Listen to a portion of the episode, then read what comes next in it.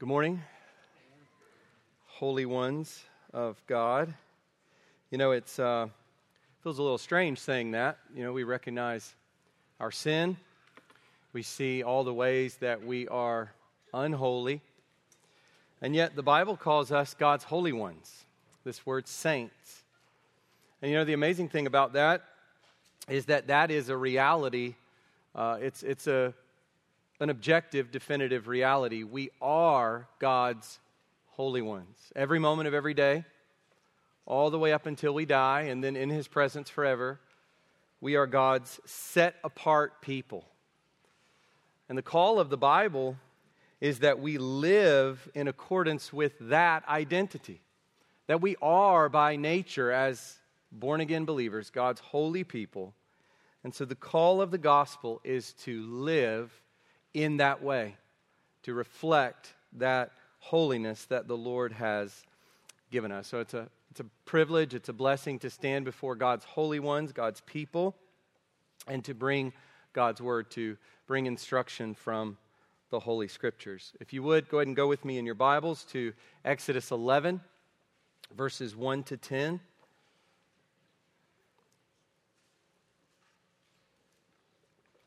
Exodus 11, 1 to 10. We are nearing the end of our time in the 10 plagues. We've been here for a little while. And we've seen God's power over nature, and we have seen his supremacy over all so called gods. There is much that we have seen about the Lord as we've watched these plagues unfold, but I think those are two that stand out. We've seen that God is the God who has power over nature, and that makes sense to us because He made it.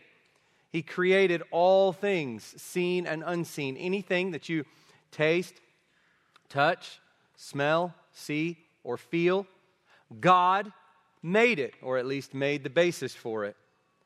God is over all creation. His power over creation has been clearly on display through these 10 plagues. We've also seen his supremacy over all so called gods. There's not a single God worshiped in the history of the world, not a single idol that we could erect in our own lives, which we have done and are doing and will do, that can compete in any way whatsoever with this God. He has absolute, total supremacy. Throughout the Bible, God shows us his attributes and his character, and then he calls us to trust and obey. This is the only way that the, the old hymn says to be happy in Jesus. There's no other way than to trust and obey. And that is exactly what these displays of God's glory, these displays of his power and supremacy, that is exactly what they call us to do. We see these things and we respond by trusting in this God, the powerful God, and obeying him as the sovereign king, as the supreme ruler of heaven and earth, as the Lord over all. And you know, this really is uh, what Bible reading is all about. When we think about why we read God's word, why we take in or listen to God's word, why we listen to pre- the preaching of God's word, it is because every time we open up the Bible, God is showing and calling. He is showing us who He is. He's showing us His might, His power, His glory, His attributes, His nature.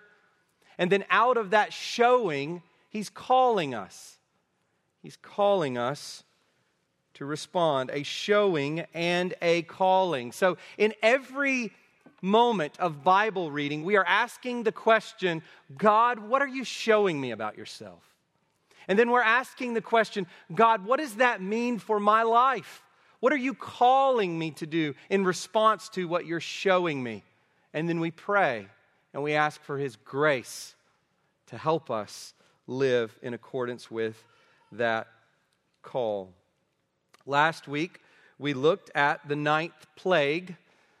And we entitled that The Ninth Plague Lights Out. This is the plague of darkness. The ninth plague, a thick pitch black darkness falls over Egypt for three days. And as we talked about a little in our gospel community group, you know, you might think at, at the beginning, well, that's not so bad. I mean, take a long nap, wake up, You know, talk a little in the dark, take another nap. You know, you get through that three days in the dark. But I think in reality, we realize, apart, quite apart from all that God was communicating through that, we realize the, the severity and intensity of being in utter, total black darkness for three whole days. As chapter 10, verse 23 says, they did not see one another, nor did anyone rise from his place for three days. But all the people of Israel had light where they lived. Now, we don't know how God did this. Uh, we talked last week about some have proposed a sandstorm doesn't make a lot of sense, or an eclipse doesn't make sense in and of itself. We don't know how God did this, how he used nature to do this, but he did it in such a way that Goshen had normal light and Egypt was in total darkness. So you can imagine the sun, the, the bright Egyptian, the bright, hot Egyptian sun, burning down upon the Israelites in Goshen, absolutely sunny and total pitch black darkness among the Egyptians. We don't know how God did it, but we are told that God made this distinction. And we ended last week after looking at that plague with a failed negotiation. Pharaoh's response to the darkness plague was to allow Israel to go with all their people, including the children. So finally, he says, okay, all the human beings can go. Men and women and the children, fine. All of you can go. But you have to leave behind your animals, your cattle, you have to leave those behind, but all of the people may go and worship your God. And to that, Moses gives an emphatic no. That's not going to work, Pharaoh. We can't do that. We need our animals to make sacrifices to Yahweh. We don't know yet what Yahweh will require of us. We don't, we don't know what sort of sacrifices he will require and how many sacrifices he will require. And notice, Moses doesn't stand before Pharaoh and say, No, mine. He doesn't stand before Pharaoh and say, My animals, our animals. That's not the argument that he makes. He makes an argument that is centered on God's glory, an argument that is centered on God's worship. No, no, no, no, Pharaoh, that's not going to work because you see, we are worshipers of God, and we must worship him precisely in the way that he calls us to do it. And we don't know yet. So we got to have all of them. Every single animal. So, through God's hardening, what is Pharaoh's response? One answer rage. Verse 28 Get away from me. Take care never to see my face again. For on the day you see my face, you shall die. It, really is unexpected when we come to that point because you've been watching this back and forth and back and forth all along. And then here, Pharaoh just puts a threat on Moses. He says, Get out of my face or I'm going to kill you. And if I ever see you again, I'm going to strike you dead where you stand. It is abrupt. Moses' response, verse 29 As you say, I will not see your face again. So today we pick up with Moses' final message for Pharaoh. A message he gives right before he storms out of the palace. We're going to see that in a moment. But uh, we don't get really a break here, I don't think. I think we're moving directly from Moses saying to Pharaoh in verse 29, As you say, I will not see your face again. And then what we find at the beginning of chapter 11, I, I understand that to be just right after that event, that Moses does not immediately storm out when he says, As you say, I will not see your face again. He delivers one more message who has the last word? It's not Pharaoh. It's not Pharaoh.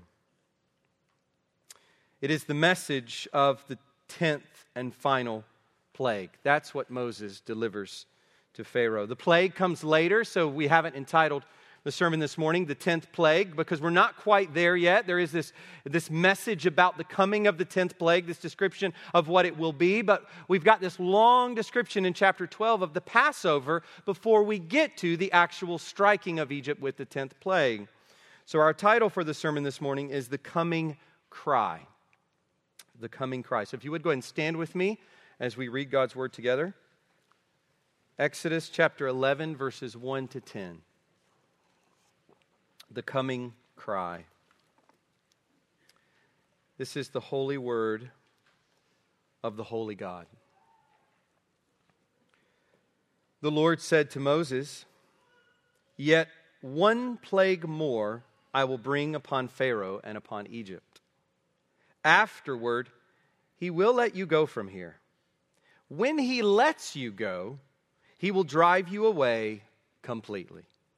Speak now in the hearing of the people, that they ask every man of his neighbor and every woman of her neighbor for silver and gold jewelry.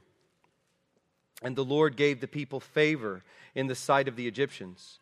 Moreover, the man Moses was very great in the land of Egypt, in the sight of Pharaoh's servants, and in the sight of the people. So Moses said, Thus says Yahweh.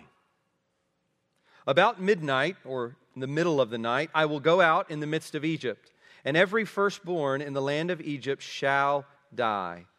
From the firstborn of Pharaoh, who sits on his throne, even to the firstborn of the slave girl who is behind the handmill, and all the firstborn of the cattle. There shall be a great cry throughout all the land of Egypt, such as there has never been nor ever will be again. But not a dog shall growl against any of the people of Israel, either man or beast, that you may know that Yahweh makes a distinction between Egypt and Israel. And all these your servants shall come down to me and bow down to me, saying, Get out, you and all the people who follow you. And after that, I will go out. And he went out from Pharaoh in hot or fierce anger. Then the Lord said to Moses, Pharaoh will not listen to you, that my wonders may be multiplied in the land of Egypt.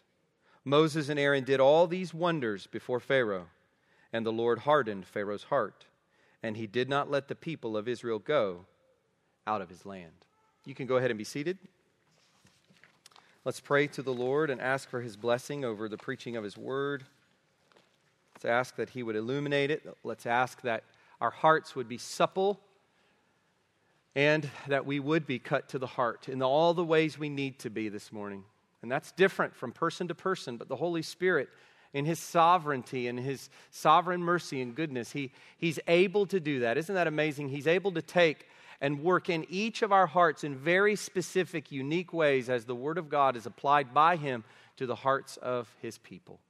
So let's ask that the Lord, the Holy Spirit, would do that this morning.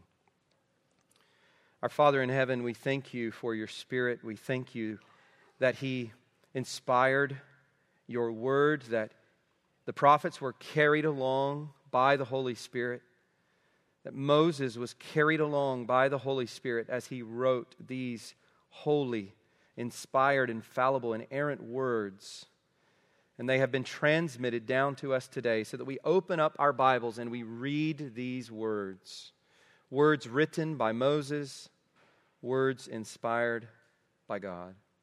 Father, we thank you that you have been good to us in bringing us here this morning to be with your people and how our hearts are lifted up from whatever we are worried about or concerned about or fearful of or regretful about, Lord, whatever it is.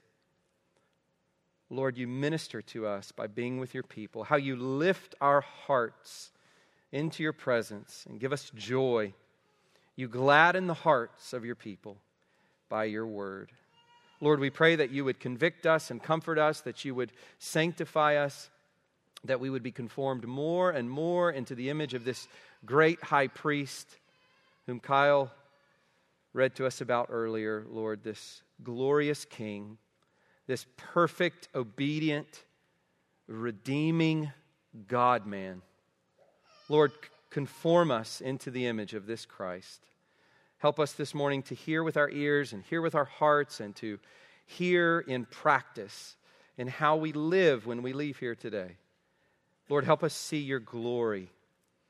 Help us see your glory in the face of the Lord Jesus Christ. Thank you for this time. Be with this teaching of your word, we ask. In Jesus' name, amen. So, our passage for today, this description of the coming cry, the coming grief that will overtake Egypt in the 10th plague, this passage gives us three things to consider, three stepping stones, if you will, to walk through as we go through this coming cry. So here they are. First, the impending exodus, uh, verses 1 to 3. And then we have the imminent blow. Well, that should be the impending exodus of Israel, uh, the imminent blow to Egypt, verses 4 to 8, and then the irresistible providence of Yahweh. So we have the impending exodus of Israel. We're going to start there, verses 1 to 3. So if you would look with me in those verses, the impending exodus of Israel. Let's read verses 1 to 3 again. The Lord said to Moses, Yet one plague more I will bring upon Pharaoh and upon Egypt. Afterward, he will let you go from here. When he lets you go, he will drive you away completely. Speak now in the hearing of the people that they ask every man of his neighbor and every woman of her neighbor for silver and gold jewelry. And the Lord gave the people favor in the sight of the Egyptians. Moreover, the man Moses was very great in the land of Egypt, in the sight of Pharaoh's servants, and in the sight of the people. Right around the corner, in just a short time, God will lead his people out of Egypt. Here, we're reminded of the bigger picture why are these plagues happening to begin with? What, what is this all about? You know, we've been down in the barrel, so to speak, with these plagues, but now we sort of come up for air. And we're reminded why these plagues are even happening to begin with, because Pharaoh will not let God's people go. Remember this repeated refrain let my people go so that they might serve me. He will not let them leave Egypt to serve Yahweh, the God of the Hebrews, Let my people go, that they may serve me. That's been Yahweh's mes- message to Pharaoh all along, and he has not listened. God delivers his people, enters into covenant with them, and calls them to a life of worship. Now, keep that in mind when we, we see this very first Exodus uh, in the Bible, this theme. It's, it's a motif, it's a theme throughout all of Scripture, this idea of the Exodus. And what we find when we go back to the beginning point of all of it is we find this idea that God does it all to call his people to a life of worship. And as we think about our own salvation, we recognize that God brought us out of darkness to make us worshipers. Our exodus was for a purpose that is beyond us. And I think sometimes, you know, we lose that. We think of ourselves very much in terms of our own comforts. We think of God's salvation in terms of our, our own blessings that we enjoy because we are saved. I am saved. And therefore, look at all of these wonderful things that I am to enjoy. And we are meant to think that. We see that at the beginning of Ephesians. Uh, we've been blessed with all these spiritual blessings in the heavenly places. We are meant to delight in that. We are meant to rejoice in that, as Paul repeatedly says in Philippians. We are meant to celebrate that and to remind one another of that. However, we must recognize that all of that is for the purpose that God might shine forth in the world. Our salvation doesn't have its ending point with us. The ending point, the goal, the purpose for every ounce of grace that we experience in this life, for every bit of mercy that we have, is that God might be praised.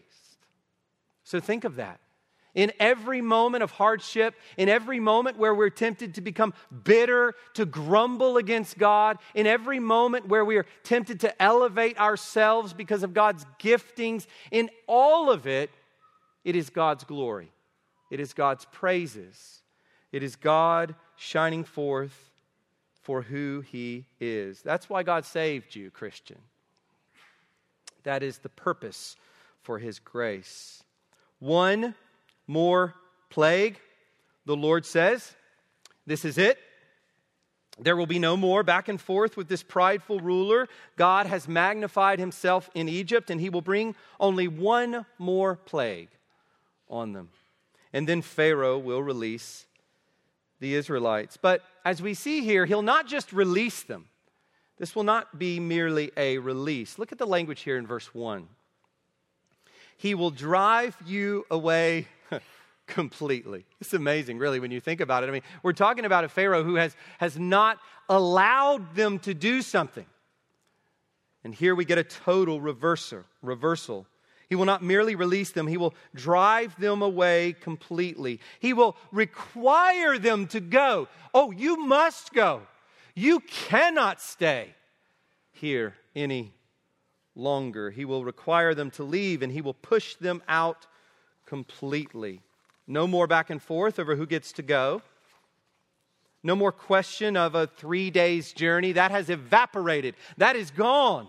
A debate over who's going to get to go, or what portion, what percentage, what sort of elements are going to have to remain behind, all of that is gone.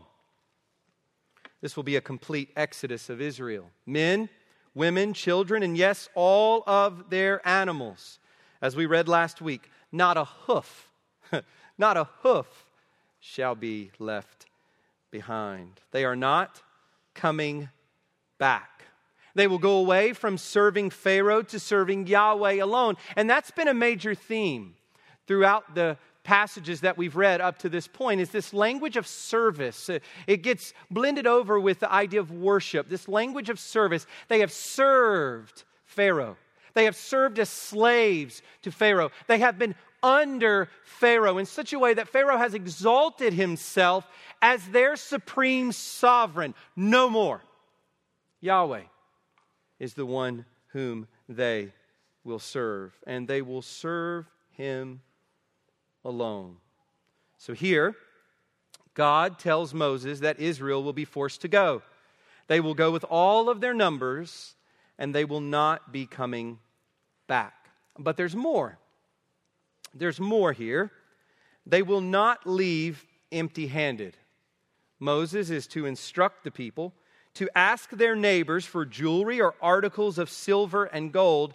And the amazing thing is, even after all of these blows from Israel's God, even after all of the suffering and all of the striking and the dying and the, and the loss of property, possibly some starving, even after all of that, the people will actually say yes. They will, they will give, Israelites will just walk over to their neighbors. They will go over to other people. Hey, can I have all your gold? Can I have all your, your money, your silver? Uh, can, can I have all of those things there uh, laying on that table? Yeah, take it. Go, sure, here it is. They will give it away freely. Why? because God has put favor towards his people in their hearts. You know, I love this idea because it really does tear away from all of our scurrying about in life to try to please people.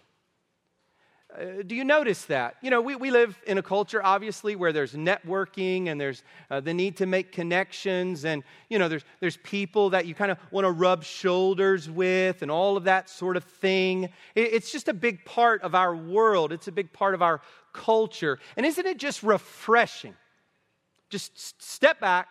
Isn't it refreshing to know that our Heavenly Father, our God, our King, our Lord can, can put favor. He, he can go into the hearts of people and put favor towards His people in their hearts in order to accomplish His purposes in our lives. We don't have to frantically worry how we're going to make it all happen for ourselves, how we're going to climb all of those ladders, how we're going to meet the right people and impress the right people and please the right people and get favor from the right people. The Lord works in the hearts of people on behalf of his people. We saw that amazingly with Joseph, and we saw it before Joseph in the lives of Abraham, Isaac, and Jacob. God does not just work in the circumstances of his people. God's not just working outside of human hearts, He's not just moving pieces. God moves hearts. He moves hearts. And He moves us along in life according to His purposes. And that's precisely what He's doing here by putting favor in the hearts of the Egyptians towards His people, despite all that they have suffered at the hands of Israel's God. You would expect bitterness, hatred. You would expect venom to be coming out of their eyeballs towards Israel. And instead, there's silver and gold coming out of their hands and their houses to God's people. We get a description of this in chapter 3, verses 21 to 22, which Mark read to us earlier. And I will give this people favor in the sight of the Egyptians. And when you go, you shall not go empty.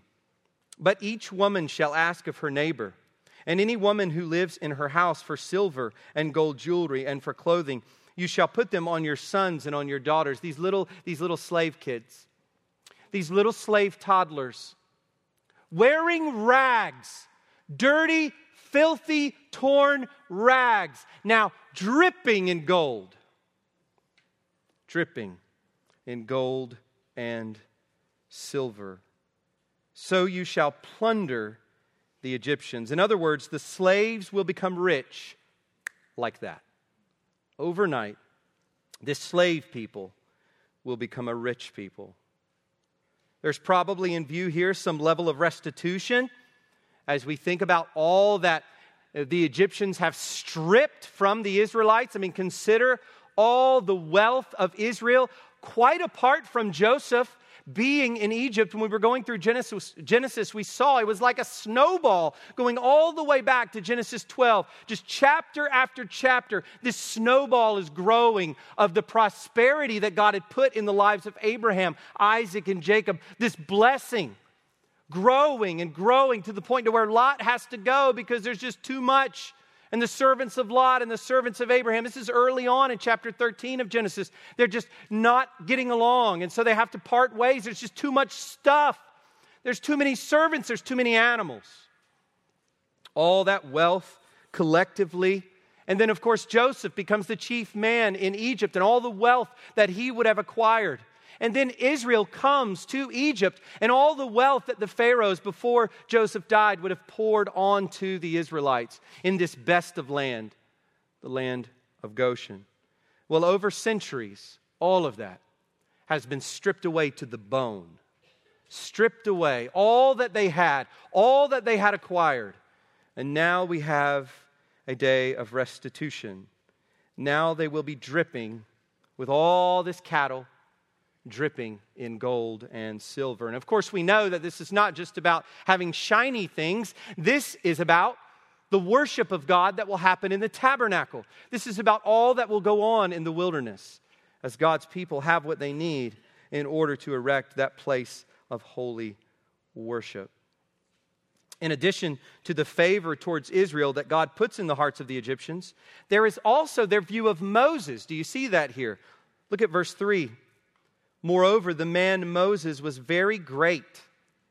When you see very and great next to each other, it's just meant to just sort of blow, blow the roof off. Great's already a pretty big idea, right? Very great. Moses was very great in the land of Egypt, in the sight of Pharaoh's servants and in the sight of the people. Not just the, the people out there. We're talking about Pharaoh's entourage, we're talking about the most powerful, elite people in Egypt. This is how they see Moses. Whoa. In awe of this man. Moses was very great, even in their sight. What we find here is as Pharaoh is being brought low, Moses, as Yahweh's prophet, is being lifted up. So, throughout all of these plagues, we got Pharaoh being squished just, just mashed down to the dirt and then under the dirt. Meanwhile, God is exalting Moses. This reminds us, of course, of that principle from 1 Peter 5, where it says, God opposes the proud, but gives grace to the humble. God hates a prideful heart. God hates human pride, haughtiness, conceit, being full of ourselves, thinking ourselves better than our neighbors, or shaking our fist at God when things don't go our way because God should have done this better. God hates human pride. He opposes the proud, but gives grace to the humble. Do you know why God hates human pride? But two reasons. He loves his glory and he knows us as we are. He knows us as we are, but mere dust, worms, if you will, saturated with sin from the core. The situation before the flood remains true. The inclinations and thoughts of our heart are evil continually. All that spews out of the hearts and mouths of human beings. Read Romans 3, the description we have of human sinfulness. God opposes all of that pride, but He gives grace to the humble, those who have been given already God's grace to be humble grace through Christ, and for Moses, grace through Christ who would come. That grace that works in the heart, that grace that makes the prideful sinner humble before God and neighbor. Humble yourselves, therefore, under the mighty hand of God, so that at the proper time he may exalt you. And that's what's happening here. Uh, Moses is being exalted, and Pharaoh is being squished. So, in these first three verses, we get a preview, a preview of the impending Exodus. It is coming, and it is coming soon. And that brings us to our second point this morning, and that is the imminent blow to Egypt. So, we've seen the impending Exodus of Israel. Now we come to the imminent blow to Egypt. Look at verses 4 to 8. So Moses said, by the way, let me just say something. Almost all errant theology comes from an elevated view of man. Almost all errant theology comes from us seeing ourselves not in the way the Bible presents us as sinners in Adam. And for those of us Christians redeemed in Christ, all of our errant views stem, among other things, from this errant view of our own goodness.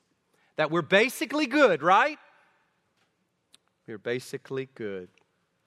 Not so, says the testimony of Scripture. Look at verses 4 to 8 for this imminent blow to Egypt. So Moses said, Thus says Yahweh, about midnight or the middle of the night, I will go out in the midst of Egypt, and every firstborn in the land of Egypt shall die. From the firstborn of Pharaoh who sits on his throne, even to the firstborn of the slave girl who is behind the handmill, and all the firstborn of the cattle.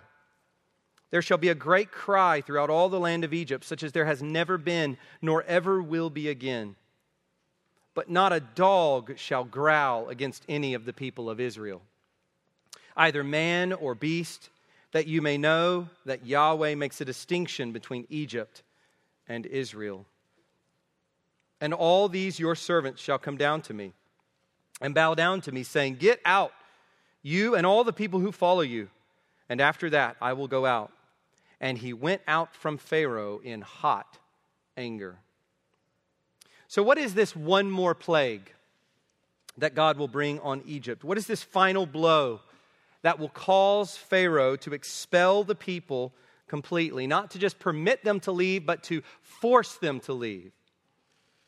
It is the death of the firstborn.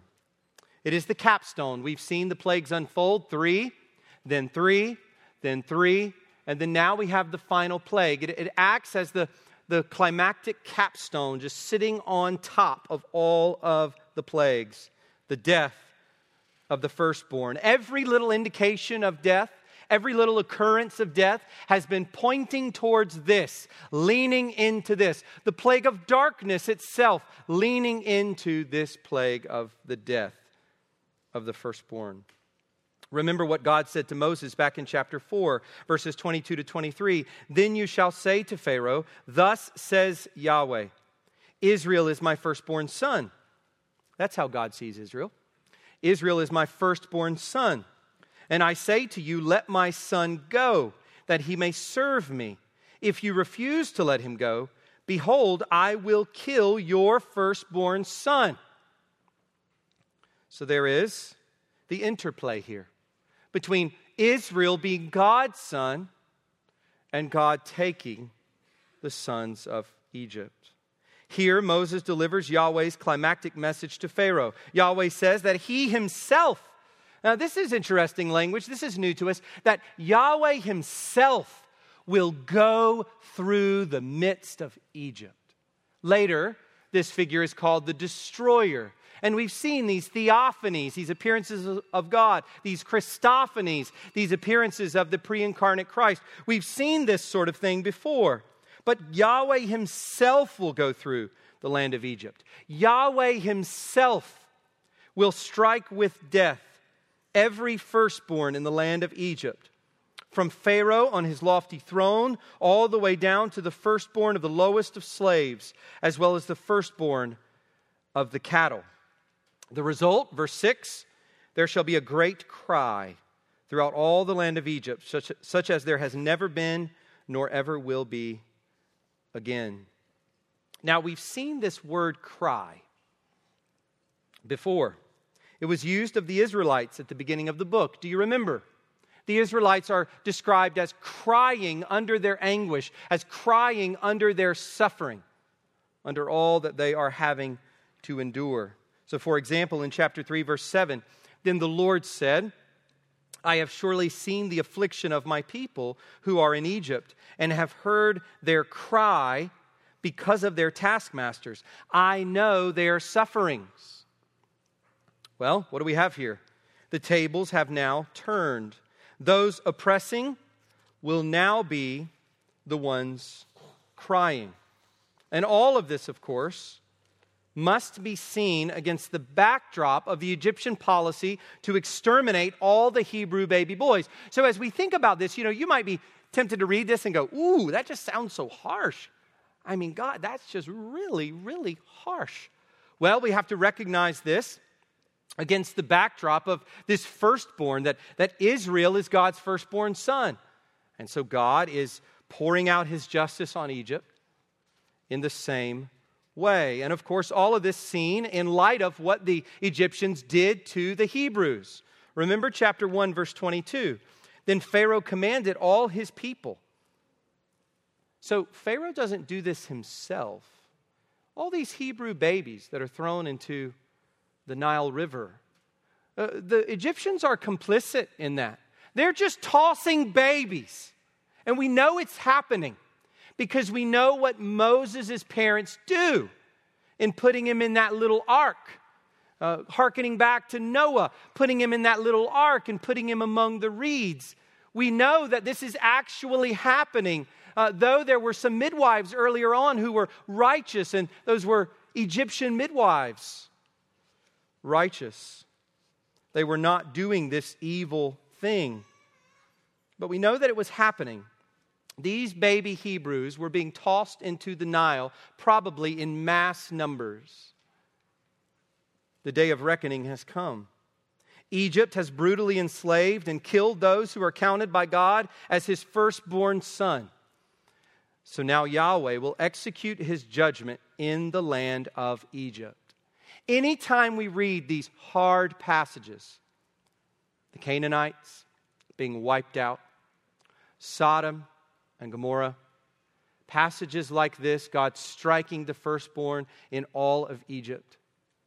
And other passages throughout the Old Testament, the chief of which is the flood, which kills everyone and everything apart from Noah and his family. Every time we read these passages, we are being reminded that a similar day of reckoning is coming for the whole world a day like the flood, a day even greater than the flood, which is the greatest destruction the world has ever seen. That day is coming. And all of those are just pointers to that day.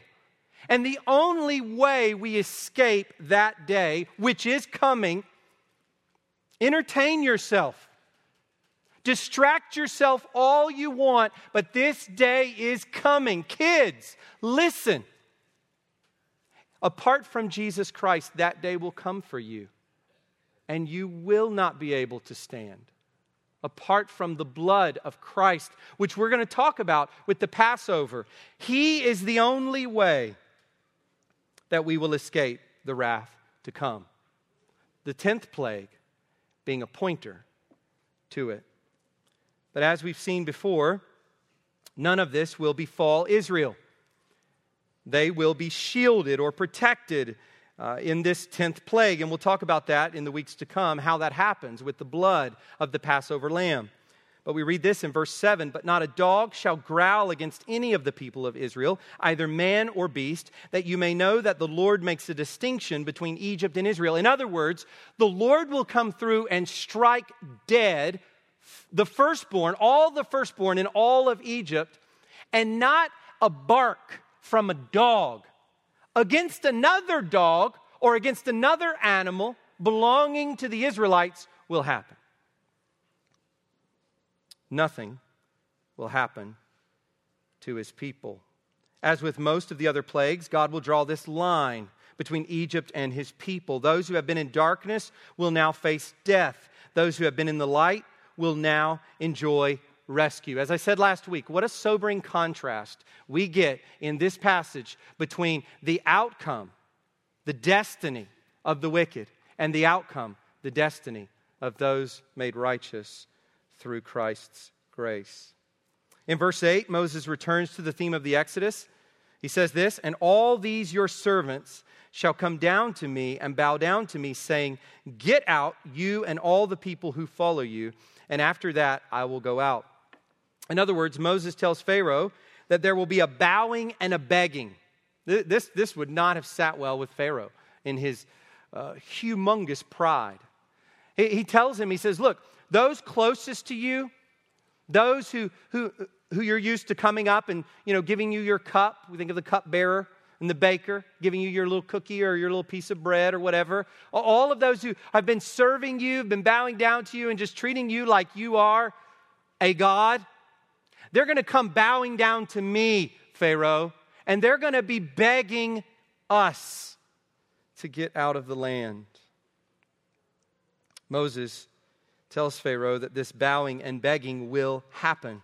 How low Yahweh has brought Egypt, Pharaoh's very own servants will bow and plead to this enemy of Pharaoh. Well, this is Moses' final message. He has nothing more to say. The back and forth is over. Now there is nothing more to do than turn and walk away. So look at the end of verse 8. And he went out from Pharaoh in hot anger. Pharaoh's anger is here matched by Moses' anger. Pharaoh's anger grows out of the glory of self.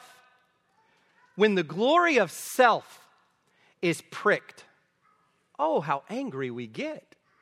Now think about your anger. Let the anger that, that you express be a pointer to your own heart. Oh, how anger is a symptom of an inflated view of self. Anytime this glory of self gets poked, we see anger, we see rage. Pharaoh's anger is a response to this self glory being poked. By contrast, Moses' anger has nothing to do with self. It grows out of a love for God's glory, for God's justice, for God's truth. Also, Moses' anger is here a picture of God's anger towards Pharaoh. Moses, as a prophet, is, is in his own emotions, is manifesting God's wrath, God's judgment towards Pharaoh. He is a picture of the judgment that will come towards this rebellious, prideful ruler. One commentator discussing Moses' anger, uh, named Walter Kaiser, says this to be in the presence of evil and yet fail to be angry is a dreadful spiritual and moral malady. Now, of course, we have to govern our anger. We know oftentimes in our sinfulness that our anger is tainted by all kinds of bad motives, by all kinds of human pride, by all sorts of things that are not of God. The anger of man does not produce the righteousness of God. Anger sets the tongue ablaze, which sets the whole world ablaze. We learn from James. But nonetheless, to not be angry in the face of evil is to be morally deficient. It is to fail to see how awful evil is and how awful evil is in the sight of the Creator. So that brings us finally to the irresistible providence of Yahweh. We've seen the impending exodus of Israel, it's coming. The imminent blow to Egypt, it's coming. And then the irresistible providence of Yahweh. That's the reason both of those are coming. So look at verses 9 to 10. Then the Lord said to Moses, Pharaoh will not listen to you, that my wonders may be multiplied in the land of Egypt. Moses and Aaron did all these wonders before Pharaoh, and the Lord hardened Pharaoh's heart, and he did not let the people of Israel go out of his land. As the tenth plague approaches, God reassures Moses that he is very much in control, that God has never taken the hands off the steering wheel, that God is entirely in control. All of this is being guided and orchestrated by the sovereign, providential hand of God. Pharaoh will not listen to you, he tells Moses. Why? What is God doing? Why will Pharaoh not listen? That my wonders may be multiplied in the land of Egypt. This is a theme we've seen time and time again. What's the reason that God gives for Pharaoh's not responding, for Pharaoh's resistance, for Pharaoh not listening? That my wonders, Yahweh says, may be multiplied in the land of Egypt. Pharaoh is not going to come back to Moses before the 10th plague. Don't even count on it, Moses. He's not going to summon you, he's not going to send for you before this happens. Moses is not going to receive knocking at his door from Pharaoh's servants trying to renegotiate, or for that matter, even being willing to let the people go entirely before the 10th plague comes. No, the 10th plague will happen. The 10th plague must happen. It will be a display of God's justice and his power and it will definitively show all of the Egyptians that Yahweh alone is the God over all the earth, the author of life and of death. He gives and takes away, as Job says in chapter 1, verse 21. Yahweh is the one who gives, and he is also the one who takes away. He gives life and he takes away life. As verse 10 reiterates, Moses and Aaron have been performing these signs all along, and God was working to harden Pharaoh's heart so that he might display his glory through the 10 plagues. Don't ever forget that as we walk away from the plagues. You know, it's amazing to see, I've said this before, what commentators do with the 10 plagues and the hardening of Pharaoh's heart, and what they therefore do with Romans 9. It's amazing how an otherwise solid and sound Bible teacher and exegete and scholar will march along and explain the language and read it in context and see the writing on the wall, and then all of a sudden he can't even drive when he gets to this passage. And that's what you see. When you get to the 10 plagues, it is clear, abundantly clear. It is reiterated for us that the Lord is behind the hardening of Pharaoh's heart. And we've talked about this and we've said, look, that doesn't remove any responsibility from Pharaoh. It's man's word that says if God is hardening Pharaoh's heart, then Pharaoh cannot be responsible. Who says that? That's not what God's word says. That's what man's reason says because he can't penetrate beyond that. But we've seen this time and time again. It began with God's hardening when God said that's what he was going to do. And here we see it ends with God's hardening of Pharaoh's heart. He will do it to display his glory. And guess what? One day when Pharaoh is raised from the dead to stand before Yahweh, that's coming for him. His soul will be reunited with his dead body. And as Daniel 12 says, he will be gathered together in one piece before Yahweh, before God's tribunal. And Pharaoh will give an account to God justly for every single act and word of rebellion and resistance to the Lord. God is sovereign and man is responsible. As we finish this morning, I want you to see the irony here. All along, Pharaoh has been resisting Yahweh. This is the great irony of this entire 10 plague passage. Pharaoh has been resisting Yahweh resisting his command to let the people go. And you even imagine that as the magicians are falling over and as the servants are falling over, Pharaoh's sort of priding himself, still beating his gorilla like chest, thinking to himself, you know, uh, Yahweh's not going to move me. I will not agree to these demands. Resisting in his pride the word of God. The irony is this all along, God's providence has been at work, even in Pharaoh's resistance. The chest beating Pharaoh, who thinks he's resisting God, is falling right into God's glorious plan to glorify himself. Pharaoh may resist God's command, but there is nothing whatsoever that he can do to resist God's providence. Yahweh has been in control all along. This is the story of Exodus. This is the story of the world, the story of all of world history. God has been in control all along. This is the story that is true, that was true then, it is true today, and it will remain true until the end of time. And what we need to hear is that it will be true when we walk out of this building this morning. It will be true when uncomfortable things happen this week. It will be true when uh, frightening things or sad things or anger inducing things or setbacks happen this week and in the coming weeks. It is still true. And there is perhaps no greater doctrine that helps God's people strongly, with courage and strength, persevere until the end. Let's pray.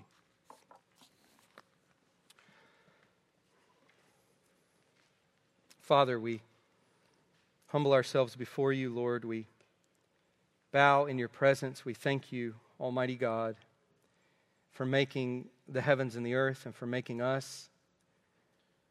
Lord, we are utterly floored by the fact that you have in your sovereign grace saved us from eternal hell. Lord, what, what horrors, what sorrows, what eternal emptinesses await the children of Adam. And yet you have made us the children of God.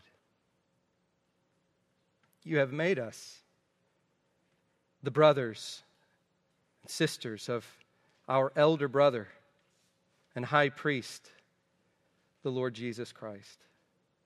What glories await those saved by sovereign grace. Lord, what fools we are when we sink our teeth into the tasty pleasures of this world when we make our lives about earthly riches, dreams, and comforts, what fools we become living like children of Adam, destined to hell. Lord, help us live as those who are children of God.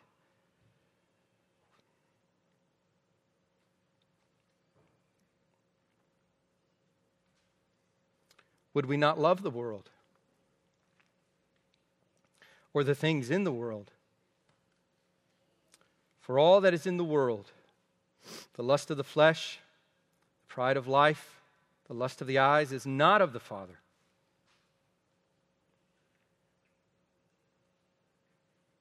But is of the world. and the world is passing away, and the lust of it. But he who does the will of God abides forever.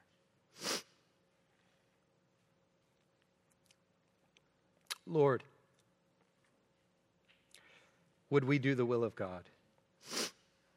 Would we live humbly before your face?